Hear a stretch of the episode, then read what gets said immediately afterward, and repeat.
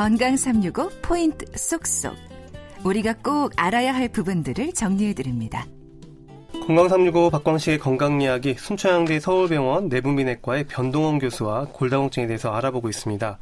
교수님 그러면 골다공증에 대해서 우리가 알아볼 때 골다공증으로 인한 골절 주로 몸의 어느 부위에 이렇게 많이 일어나나요?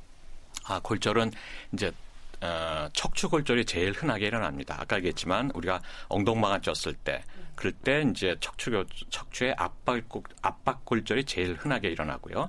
우리가 넘어질 때 어떻게 합니까? 손을 짚지 않습니까? 네. 그러면 요 요걸 우리가 콜레스 프랙처라고 콜레스 골절이라고 해서 콜레스가 요걸 어디 그렇죠. 손목을 손목 골절입니다. 아. 그래서 그런 손목 골절 또 그다음에 넘어 어, 엉덩방아 쪘을 때 또 이 대퇴부 골절 음. 이것들이 흔하게 일어납니다. 음. 이 중에서 대퇴부 골절은 어, 치료 안 하고 놔두면은 1년 내 사망률이 25%에 달할 정도로 굉장히 위험할 수 있기 때문에 특히 대퇴부 골절은 중요시 어, 관리를 해야 됩니다. 음, 그러면 골다공증 환자는 지금 증가 추세인가요? 아, 그렇죠.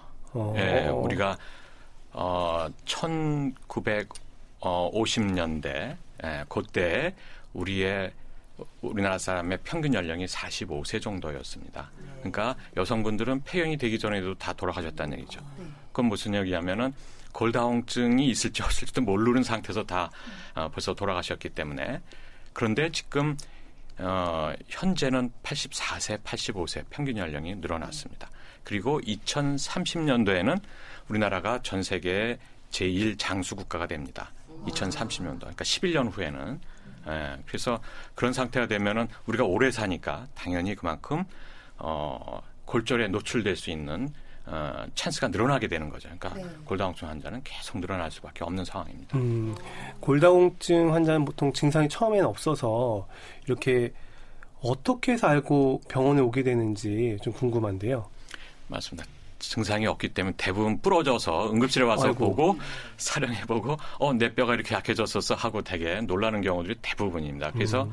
아까 말씀드렸지만 자기가 그런 특별한 약제들을 먹고 있는 경우에는 미리 폐경이 아니라도 미리 체크해 볼 필요가 있고 특히 남자분들도 그다음에 50이 넘은 분들은 정기적으로 와서 한번 체크해 보면은 우리가 아 내 상태가 어느 정도다 알고 미리 대비할 수가 있습니다. 음, 교수님께서는 임상 경험이 풍부하시니까요. 주로 어떤 사고로 이렇게 좀 골절이 돼서 오는 경우들을 많이 이렇게 접하시나요? 임상적으로요.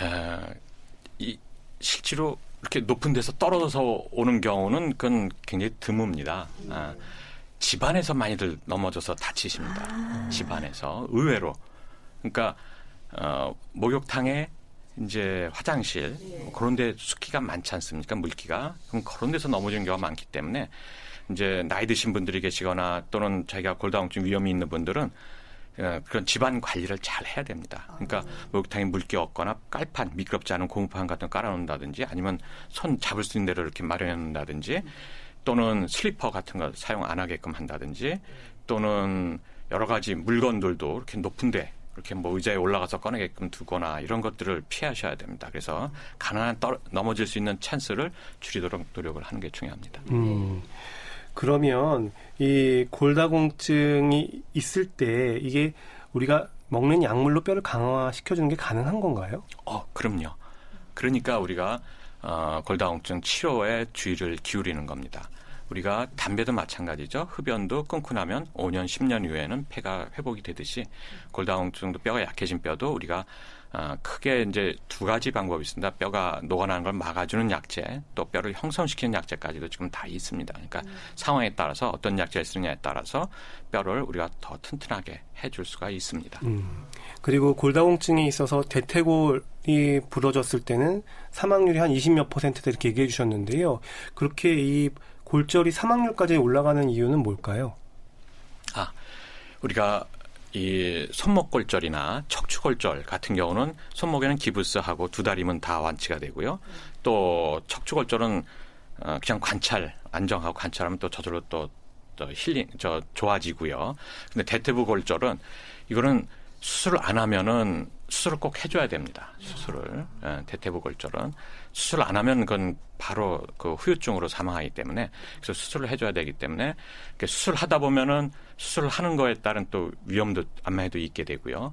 또 그다음에 수술 안 했을 때는 움직이지 못하니까 또또 나이 드신 분들은 폐렴이 오고 또 그 합병증으로 되게 사망률이 한 25% 정도 됩니다. 1년 내에.